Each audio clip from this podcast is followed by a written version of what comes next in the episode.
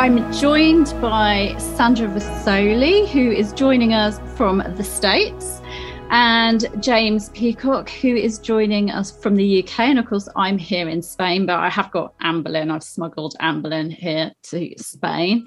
And yeah, we're going to be talking about um, a rather marvelous, wonderful new discovery. But first of all, I'd like you two uh, to introduce yourselves. So perhaps uh, Sandy go first. Certainly, ladies first. Thanks for inviting me, Claire. I mean, this is this is going to be a really fun and interesting discussion. Uh, I'm Sandy Vasoli, and as I as Claire said, I live in the U.S. and uh, I am the author of two novels about Anne Boleyn and one narrative nonfiction book about the letter that uh, Anne supposedly wrote from the tower or uh, authored from the tower. Um, and I research and uh, do recordings and communicate with lots of my Tudor friends and you know really i'm very interested in in digging and seeing what else we can find about the woman whom we all love anne boleyn. Right And James. Oh, hi there, everyone. I'm uh, James, and I live here in the UK, and I run the Queen Anne Boleyn Society, which is on Facebook, Instagram, and Twitter. And I'm also very lucky to work at Hampton Court Palace, um, a site very well connected to Anne Boleyn, obviously. Yeah, so very, very lucky. They're steeped in history. Yeah, dream job that is. so yeah, so this has recently hit the news, hasn't it? This, um, I think it was was it it was described at auction this object that we're going to talk about this artifact as i think just a wooden carving wasn't it a wooden bird and it was went to auction and was sold first of all for 75 pounds um, this is what the guardian tells me anyway i'm relying on the mm. guardian article here and right. then it through research, um, which you're going to tell us more about, it was revealed to actually be a carving of Anne Boleyn's famous uh, Falcon badge, um, which we all know, all Anne Boleyn uh, fans worldwide will recognize, you know, the white falcon, the crowned falcon with the scepter on the tree stump with the white and red roses flowing from that barren uh, tree stump um, and you know that being her badge. And it's just amazing. It's been identified as anne's falcon and that it perhaps was um, once um, well that it came from hampton court palace. So i i know nothing more than the guardian story. So perhaps the two of you could enlighten me as to how how this discovery was made? I think Sandy best starts. She's the one okay. who, who's rolling on this. Well, we'll start from the beginning and then we'll go back and forth because mm. James and I have had, you know, a, we listen, we've been very, very privileged and lucky to have a part to play in this. And it's actually, you know, just like things are with Anne, and I know, Claire, you believe this because this is how you got started with the Anne Boleyn files. And I know James believes this. There's just something uncanny about how Anne, you know, directs things or leads things. I've believed this for a long, long time. And this story is is just, I think, one example of that. So yeah, so we're both really privileged to even be involved at all. But for me, the story is that um, about a year ago, I decided that I was going to, unbeknownst to my husband, I was going to shop for just a little, maybe coffer or box or something from the Tudor era. If if I could find something that was affordable, you know, I just was one day looking around and you know, I kind of went on some different antique sites in the UK and I found something that I liked and and I was pursuing it. And then s- somehow and truly I I don't even know how Paul's website popped up for me. And I looked at a couple things there and I found something that I I liked. So and it and hmm. his website says please inquire. So I did. I sent him an email and he wrote back to me and then we were talking about, you know, the possibilities and the delivery and um I said, you know, can I call you? So I did. We we spoke and in the course of the conversation he said, you know, because I have my website on my email, he said, I looked at your website and he said, we share a passion. And I said, what is that? And he said, for Anne Boleyn. And, you know, he said, so I actually, we, we really connected on the phone. He said, I actually want to tell you about something that I found. And I said, okay, tell me. And he said, well, I think I found the carved uh, emblem um, for Anne, her badge and you know i so i said you're kidding me and the the conversation continued and he sent me a photo of the unrestored falcon okay. and i was like you, you you know that's this is incredible and so th- you know this is what i'll share with you he the story that he told me is that, as most antique dealers do in the UK, they scan the paper for listings, you know, in the classifieds, you know, selling, you know, garage sales, estate sales, and he and that's how they can acquire some of the items that they get. So he did see something, and it was a grouping, and it was like, you know, small cupboard, um, writing desk, small box, carved wooden bird. And he said he thought it was the it was the deceased the estate of a deceased antique dealer. So he sent one of his guys out. He said here's your budget. Come back with this group. Because i he said i felt like one of the desks probably was or could be of the tudor era. Hmm. so it comes in a cardboard box these three things and he lifts out the bird and um and he lifts out the bird and he looks at it and he thinks, this is really, it was filthy. He, this is really odd. But he thought it looked familiar. So he went and started to do some looking online. And he said, I, I almost died when I saw the drawings and the, the images hmm. that were so similar to this. So literally that's, and he said, the box of items was bought for 75 pounds. Oh, wow. The whole yes, box. the box. wow. And that was just one, that was an incidental. That's not even, of course, what he was looking for. He wanted the writing desk or the little coffer or whatever, mm. Uh, which I don't know what they were, ended up being. But so now he's looking at this. And I think he then contacted his friend, um, David Holston, who is the head of oak interiors for Bonhams. They're, I think they're good friends, hmm. and they started conferring on it. Um, you know, and and at that point, I think that's when uh, they, if if some of you know, I know James knows, it was it came up for sale at Bonhams, I think in 2019, as part of they had like a collection of of English oak furniture. It came up for sale in the unrestored state and it did not sell. Okay. So um, so anyway, and the and what Paul told me is the reason that it didn't sell is that he, which of course, thank heaven that it didn't. Uh, there was one very famous historian who was desperate for it, but Paul said he didn't have a great feeling about it, so he did not let it go. They didn't agree on a price. Um, and he said the reason that it didn't sell was because he had not done any um, fact finding. He hadn't done any analysis of it at that point. It was just as he had found it. And he certainly believed it to be Anne Boleyn's Burr Falcon, but he really didn't know a whole lot more about it. So in that conversation, you know, we talked for a long time and then we talked again and you know, he said he he knows that that's that this is what it was.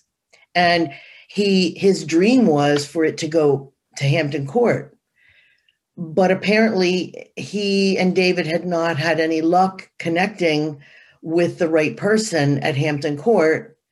And thus I over to James. I was like, well, I happen to know. So, so let me just make a comment of how weird this connection is. That I happen to connect with him, Paul, the loveliest man in the mm. world, and then it was like, well, I think I know somebody. So, James, take it away. Oh, oh yes. So I remember Sandy, you messaged me or emailed me about it. I think it, it was it. It was around this time last year or very beginning of the year. Yeah. I think it, which is crazy to think we've known about it all this time. Um, and I remember you telling me about it, and it was just so exciting. And it was just that instant thought of, wow, imagine it, getting it back to Hampton Court, um, which would just be incredible. So I think it was around the big, very beginning of the year. We'd just gone into the third lockdown here in the UK things looked very bleak at the start of the year. Um, and I sent an email to the lovely Tracy Borman, who is one of the joint chief curators mm. of Historic Rob, um, which part of it looks after Hampton Court Palace, and gave her a bit of the backstory. Not quite the backstory there, um, but um, Tracy and Sandy had already had um, you know contacts in the past, and we I mentioned a bit of the bit of extra information that Sandy very kindly gave me, and Tracy. Bless her, she was straight away so keen to know more, very interested to talk to Paul.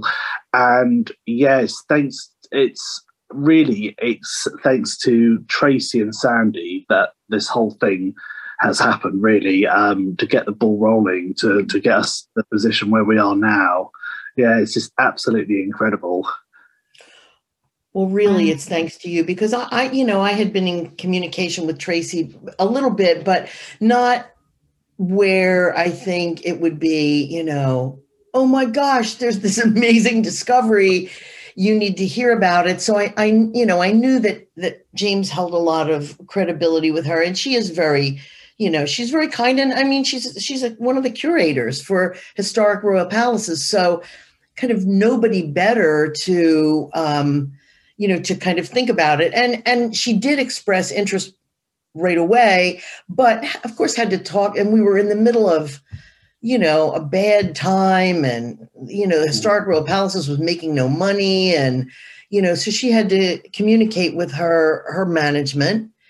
Um and there were periods of time when it would just kind of go quiet. Yeah. But during and so we did not really know that it was going to end up hitting the press like it has yeah.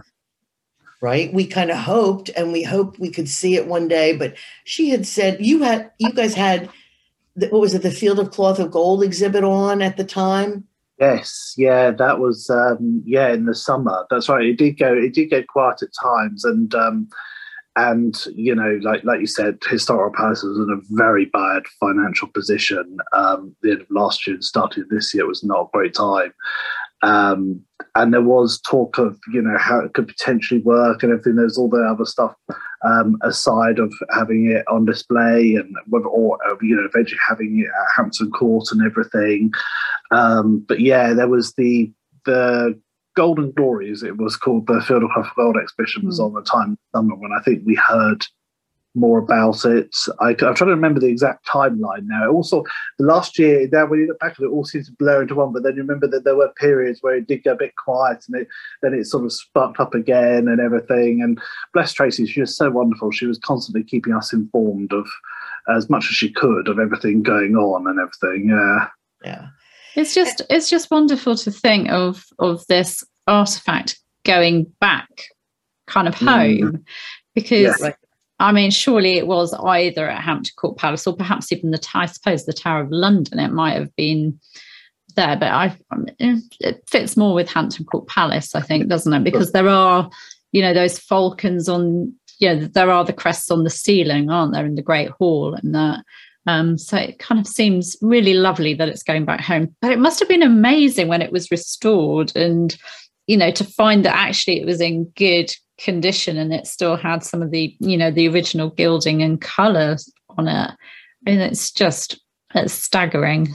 But uh, It's, yeah, so and, good. And I think um, you know it was actually Mr. Holston who had done some original research because when they put it up for sale at Bonhams in 2019, you know they have when you I guess when you go to those auctions they have those beautiful catalogs, and he did an entry for the catalog and had done some original or some initial research, and it appears like. Uh, you know, and James kind of knows where on the ceiling. I think there are two or three that remain. They're, they're I think James said they're way high up and near. Uh, mm-hmm. Very but, out, out of your eyes, out of eyesight. Basically, you have to really, you have to know where they are really to look. And I don't think there's a very up to date picture of them actually. To be honest, if if there, if there are any out mm-hmm. there as sort. There was one. There was uh, an architect by the name of Pugin who did a restoration and an analysis of the ceiling in I want to say the late 1800s. He was Victorian, and apparently they did scaffolding and they they got up there. He and his his you know his colleagues, and they took a lot of measurements of the carvings that are up there. So they do have measurements of the carvings, the, the, the falcon carvings that remain there. And what they were able to do was to, to match those measurements almost precisely with this falcon. And you can see that the carvings are almost identical.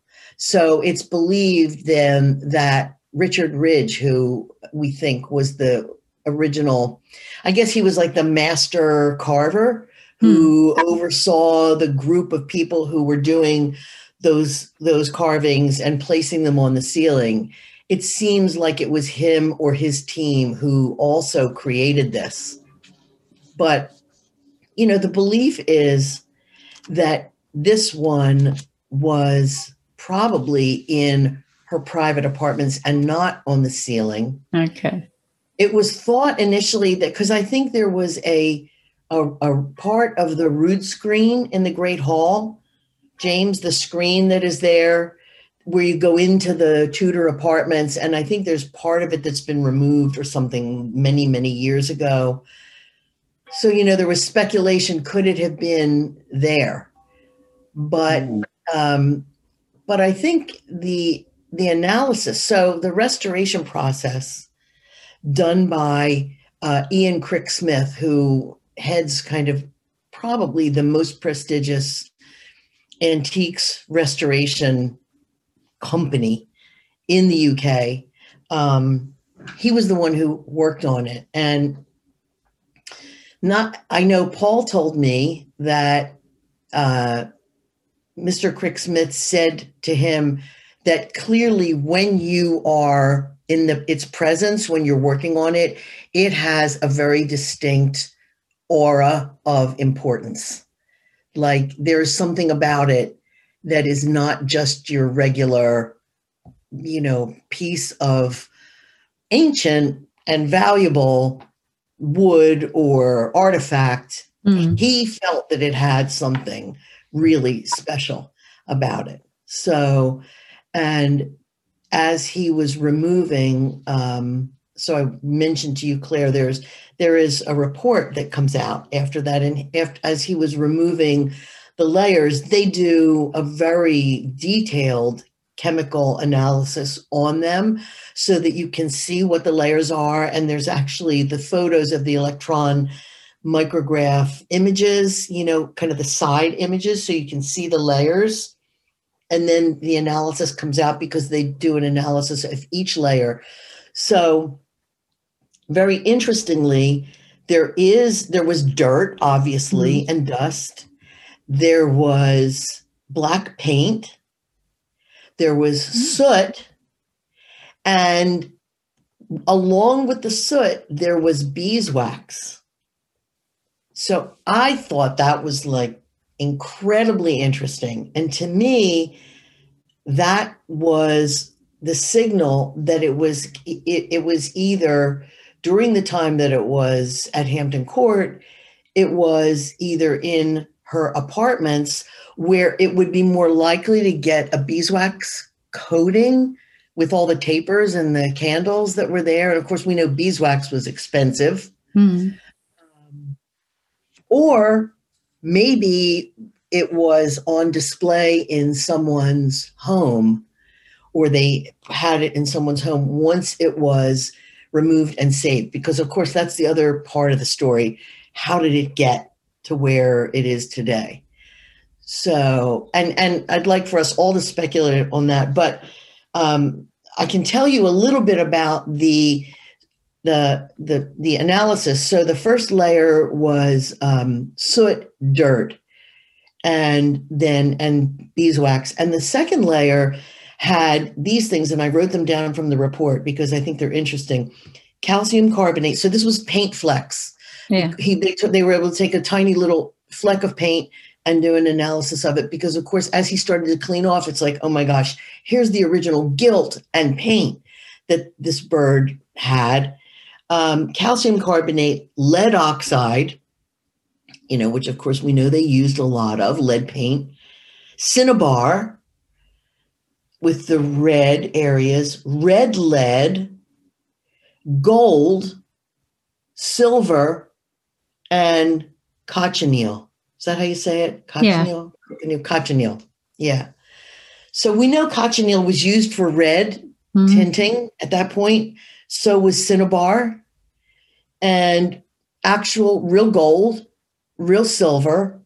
Um, and then, you know, the lead oxide, which was the white paint. So, you know, that that started to give a great deal of credence that it came from that that era. Um, which, you know, I think is is pretty and then of course as he continued to work on it, it was shocking because apparently this coat of beeswax and soot and then some black paint on it protected all of the under coating you know like when stuff gets buried in the sand the titanic and all of that some of that just really preserves the original surface and you know lo and behold it has almost the entirely total original surface on it of paint and gilt so. It's it's incredible that you, you just think about you know Henry VIII destroying all these things that were unrelated. I mean, we know there are still you know some of the HA motifs that he kind of missed at Hampton Court Palace as well. So he wasn't they weren't that thorough. But it just makes you wonder how this one carving got away and how and why it ended up being painted black as well. I mean, so, I, what do you guys think? I'd love to think that an Anne supporter kind of smuggled it, you know, mm-hmm. That, uh, you know, yeah, one of her ladies, or I don't know, Archbishop Cranmer, or someone that was, you know, sympathetic to her cause, just, yeah, saved it and put it away. And over time, perhaps it got painted in black. Um, I don't know. I don't know why to hide it, to someone fancied making it black. I don't know. Yeah.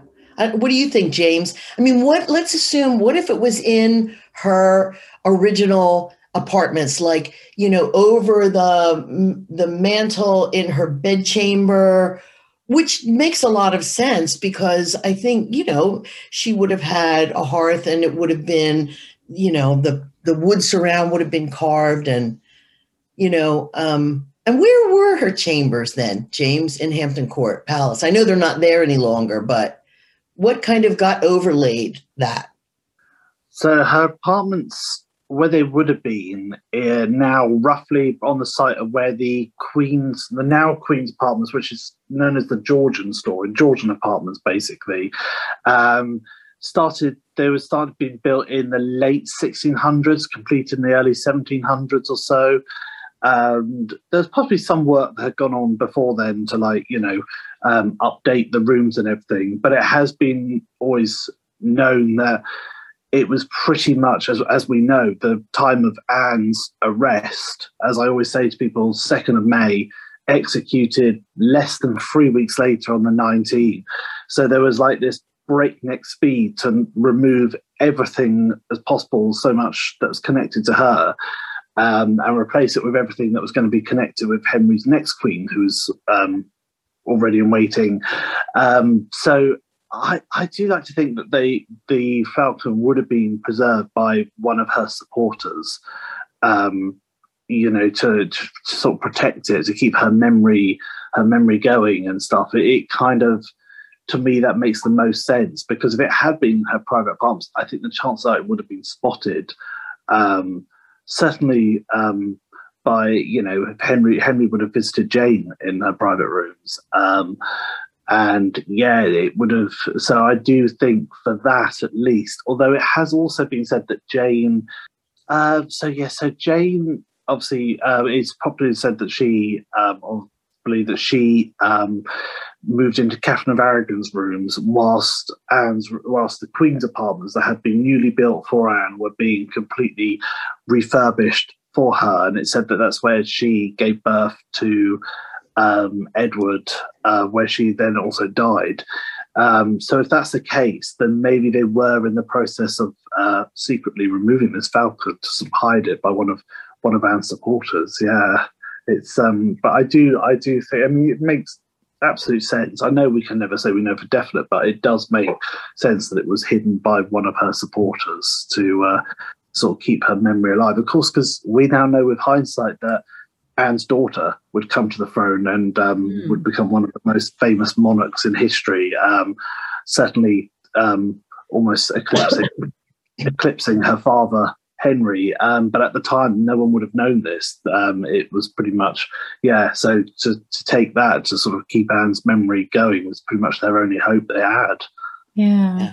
And of course, um, yeah, Elizabeth made use of her mother's falcon badge yeah. as well. So I, I love that. I love that the white falcon got used by um, Elizabeth yes. as well. But yes. yeah, I mean, they even did things like um, to kind of cut corners. I suppose it was because of the speed of the events of May 1536 that they changed like Anne Boleyn's leopards into because the the leopard became I think from Anne's Howard ancestry, the Brothertons, into I think the first Duke of Norfolk in the 14th century. Um, they changed the leopard into Jane Seymour's panther, didn't they? Uh, I love that. Right. we'll just we'll just paint it up and just change just, it. Yeah. Jane, she she really got a lot of hand me downs. Yeah bit of a touch, bit, do a bit of touch up, yeah. And I think, and I think it happened with some of the other heraldic beasts around the palace. Whenever Henry changed one wife and had the next one lined up, it's like yeah, there's often a quick turnaround going on. But yeah. Yeah. yeah. I suppose. Yeah, cutting corners, cutting costs. Yeah, yes. yeah, yeah, and speed. You know, I it, somehow as I started to, as I thought about the life of this you know, this beautiful carved bird and how it could have possibly come to light again today. And of course, you know, I mean, I asked Paul, do you know who who's who was the dealer? Whose estate did this come from? Just to see if there was any way that you could kind of trace back. But you know he didn't know. Mm-hmm. And i i don't think i think there's a huge gap in there in which we'll never know. But I'll tell you what, like the picture that comes to my mind, and that is that this was part of her private apartments, her privy chambers, maybe her a watching chamber or receiving room or even her bed chamber. And then when things went so terribly awry and there was a bevy of workmen sent out to, you know, take things off of walls and but of course you know they didn't want to pull down the whole wall. They were going to remove things that were exactly pertinent to her. Um, as we know in the court at that time there was plenty of money exchange going. So clearly one of you're right cranmer one of the nobles one of the families who supported her. I'm picturing them giving some you know little work boy who was charged with you know you chip down and take down every falcon. You see where they are in these three rooms you go take them down. And you know you put them here and somebody paid you know one of the workers you slip this to me. You give it to me, and I'll give you a, you know, whatever. I'll give you a gold whatever. And um, and that's and that's Mm. how it went to one of the families who then took it and preserved it. And maybe they did have it sort of on display in their house, and that's how it got a lot more beeswax. Because think about if it had sat there just for the duration, let's say it was in her apartment over her hearth, how would it was just two couple years? I mean, at the most, not even. Um, Mm. who knows how long and how much she was in residence uh, in those rooms. So, how would it have gotten the coating of soot and beeswax? So, I'm thinking that that happened at somebody else's home Yeah. and that maybe then it was painted over so that it wouldn't be quite so noticeable, but that it wasn't taken and stuffed in a drawer or a chest somewhere, but that it was actually kind of on display in that family's home for, you know, for some years, but it was painted over to have it not be like this white and gilt and red and white, you know, noticeable thing. Or perhaps because it was so sooty, perhaps they kind of thought the, the person that painted it black, perhaps they thought it was supposed to be black. I mean, And so they maybe. painted it black. You know, there's a novel in this, Sandy. know that there's going to have to be. That's right. That's right. I mean, You're going to Yep. have to write this. yeah, This is going to be the provenance of Well, this. You're going to have to. is. There is a book, and I already have the title, and the title is Yay. Rage and the Relic. Oh, Rage I like this. and the Relic. So his rage did not suppress Anne's relic. Oh, I love And- that. you know there i mean there it lay or it's just like it's almost as incredible to think of the 400 years the 400 plus years and where it could have been during that time as it is to think of its recovery from from where it was so you know Yeah, and and also by the way it is. is. It really is incredible, and and there has been dendro dating on it, and the and the wood matches that time period. Yeah. You know, early English oak. Um, there's no question that it was it was a badge of Anne's. I mean, I think there's zero debate about that. Um, where it was, but it is uncanny that it's exactly the same as the other ones in in Hampton Court. Yeah. So it's it's going on loan to Hampton Court. Is that right? Yeah. He wants it to be on a long term. So it will be on display at some point in Hampton Court Palace Yeah. for us to go and see and pay our respects to. Yes. Yes, it will. And Mm. Paul has said it is just when you hold it, when you look at it, it is just amazing. It's amazing. And you know, just to give some some um kudos and credence to him.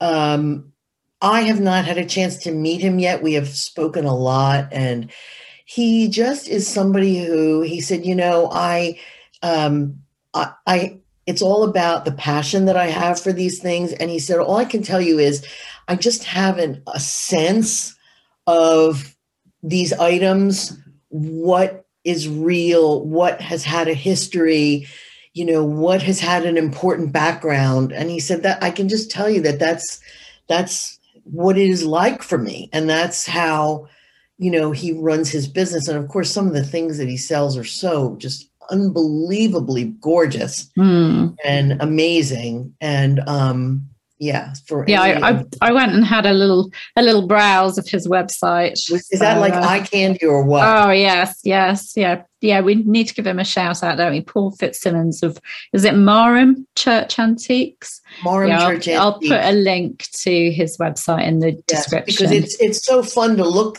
at, look through. yeah, And you know, I would say it's surprising. I mean, a lot of the items, you know, you might think you you look at this and and it's like valued at whatever. A lot of his items are not nearly as expensive as you would think that they would be. Like when for us, we think, oh my God, these things should be in a museum. They're, you know, this was the Henry VIII era, this was the Elizabethan era. But, you know, they are acquirable and it's you know, it's pretty incredible to have something in your home, even if it's a very small thing and it really comes from that era. It's mm. like freaky. Yeah, to have a piece of Tudor history at home. Yeah. I know. I yeah. know. It's just uh it really Oh, I think it's it's wonderful that that yeah, Paul has is loaning it to Hampton Court Palace so that people can enjoy it rather than it yeah rather than it going off like so many things have disappearing into private collections or being in bank vaults or you know I'm still want to find that um, you know the missing portraits of of Anne Boleyn you know. It's that's gonna that's in a bank vault somewhere. It's gotta be around. So, well you know what? Who knows?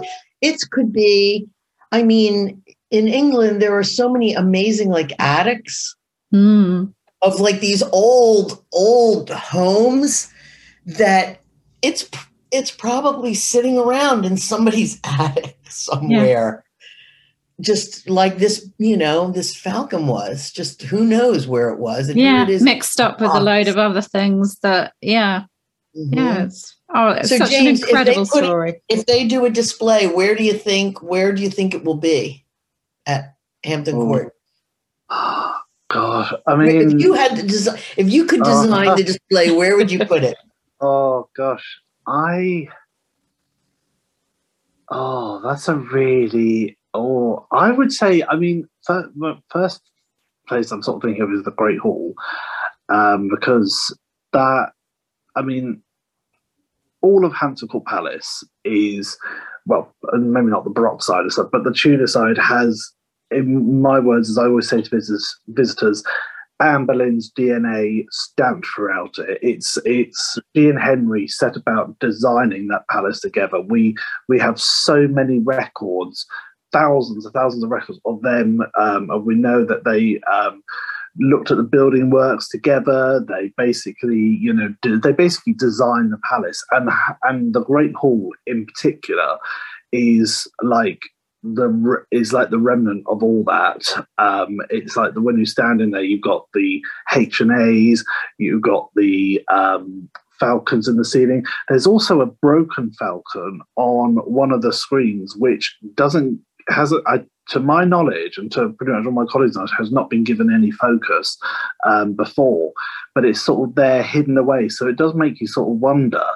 Um, I've been trying to take a good enough picture of it to, to share it, but it's um, it's incredibly hard to do, and it, it just comes out looking grainy or, or you know uh, stretched every time. That I don't, yeah, it just doesn't look right. But yeah, I would probably say the Great Hall or maybe a smaller room somewhere a bit more intimate if you could tie it in with something give it its own its own sort of yeah its own sort of um attention and everything yeah uh, yeah. yeah. that's really really that'd be wonderful to have a, a yeah an Anne Boleyn exhibition with yeah, well, lots of artifacts like the the medal, the checkers ring. Bring bring them all together with the falcon. That would be yeah. that would be wonderful, wouldn't it? If you could borrow all of, all of those bits and pieces.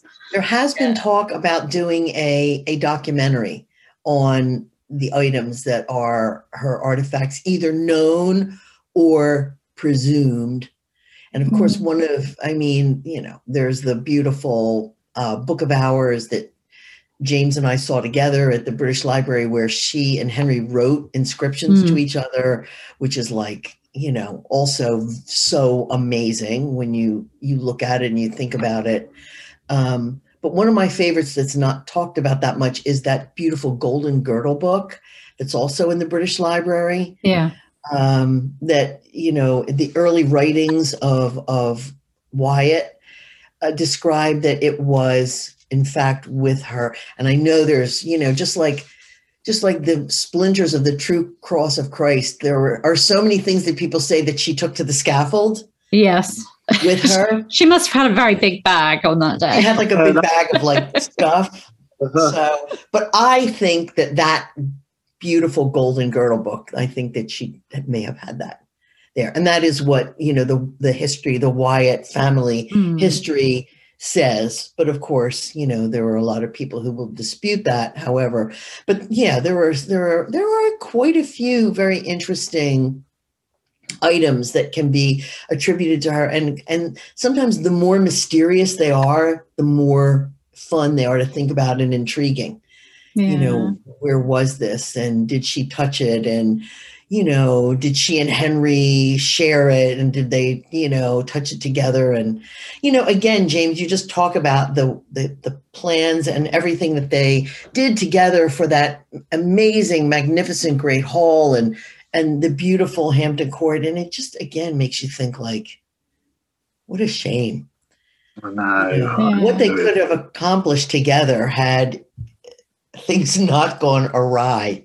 It's yeah, all, all of that work and then such a short time to to mm-hmm. yeah to enjoy it all and well yeah. things never got yeah. completed did they but, no no and I, yeah. I like to think about what you know together had they continued to work as a productive team mm. what they could have accomplished because you know they kind of each enhanced the others abilities and intellect and and you know appreciation for art and you know religion and music and they they really they kind of in many ways brought out the best in each other until he, it just he just was not you know able to um, see it that way yeah i think they were a, a powerhouse a, yeah a force to be reckoned with together but mm-hmm. yes it's just sad yeah how it all yeah came mm-hmm. crashing down. But, but uh, Anne yeah. will have her say. Oh, she Anne will. will yes, and yeah. this is this is like a perfect example of don't count me out. I'm still here. Yeah, definitely. Definitely. Goes to show that so much, so much more to be discovered. You know, and there's always something new. There's so much still out there. So, like, like you said, Claire, the portrait it's got to be out there somewhere. It yeah it's got to be. I know it was cut down at one point. We've got records for that but it's definitely it's definitely out there somewhere. It's yeah either it's in a private collection and that person doesn't want to doesn't want anyone to know about it doesn't want to have to insure it uh, you know or it's or someone doesn't know what they've got. It they don't know what it is. It could, be, yeah. it could be in such bad shape that yeah. you know nobody would know what they have or haven't looked up there for a long time or you know. But it just goes to show i mean people say all the time oh they're you know now this many years on you're not going to find anything new. There's no new information. There's no oh, new oh, no, this no, just no. goes to show that that is so wrong that, that's right discoveries right. can still be made. And I, I, I, thank you so much to both of you for, for joining me for this. I just really wanted to get the story from you um, rather than rely on just the newspaper reports and that. Um, it's such a fascinating story and a, a big thank you and shout out to Paul Fitzsimmons as well for, uh, you know, for for this discovery and for actually allowing this artifact to be shared rather than hiding it away and nobody ever seeing it. I mean, it's such a great man to to do that. So, um, but yes, nice. I'm going to share in the description for this video, I'll be sharing um, links to Paul's website. Um, and I also I wrote an article ages ago on the Boleyn files on Boleyn's badge and heraldry and explaining the falcon and the leopard and, and what she used in that. So I'll put a link to that as well for people to learn more about that. Yeah. But it's yeah. been wonderful chatting to you oh, both. Oh, I mean, we don't fun. do this often enough, do we? It's it's so lovely to uh, to chat. Yeah. So really, we should, really we nice. Should, we should have a little session where we took talk uh, more about some of the um, the mysterious artifacts. Yes, yeah, definitely. And Sandy, you've got to get on with this novel. I know. I'll start with Rage and the Relic. It'll be yeah. out next week.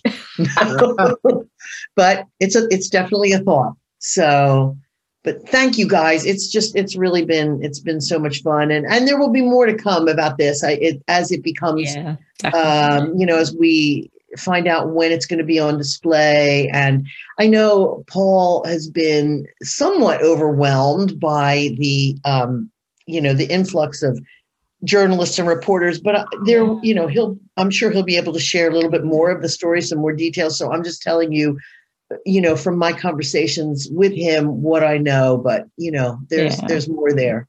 And uh, it'd be interesting to also to talk to Mr. You know, to Ian Crick Smith as well, his restoration. So Yeah, yeah, yeah. I think that would be very interesting to, to carry this on and get even more information. But Yeah.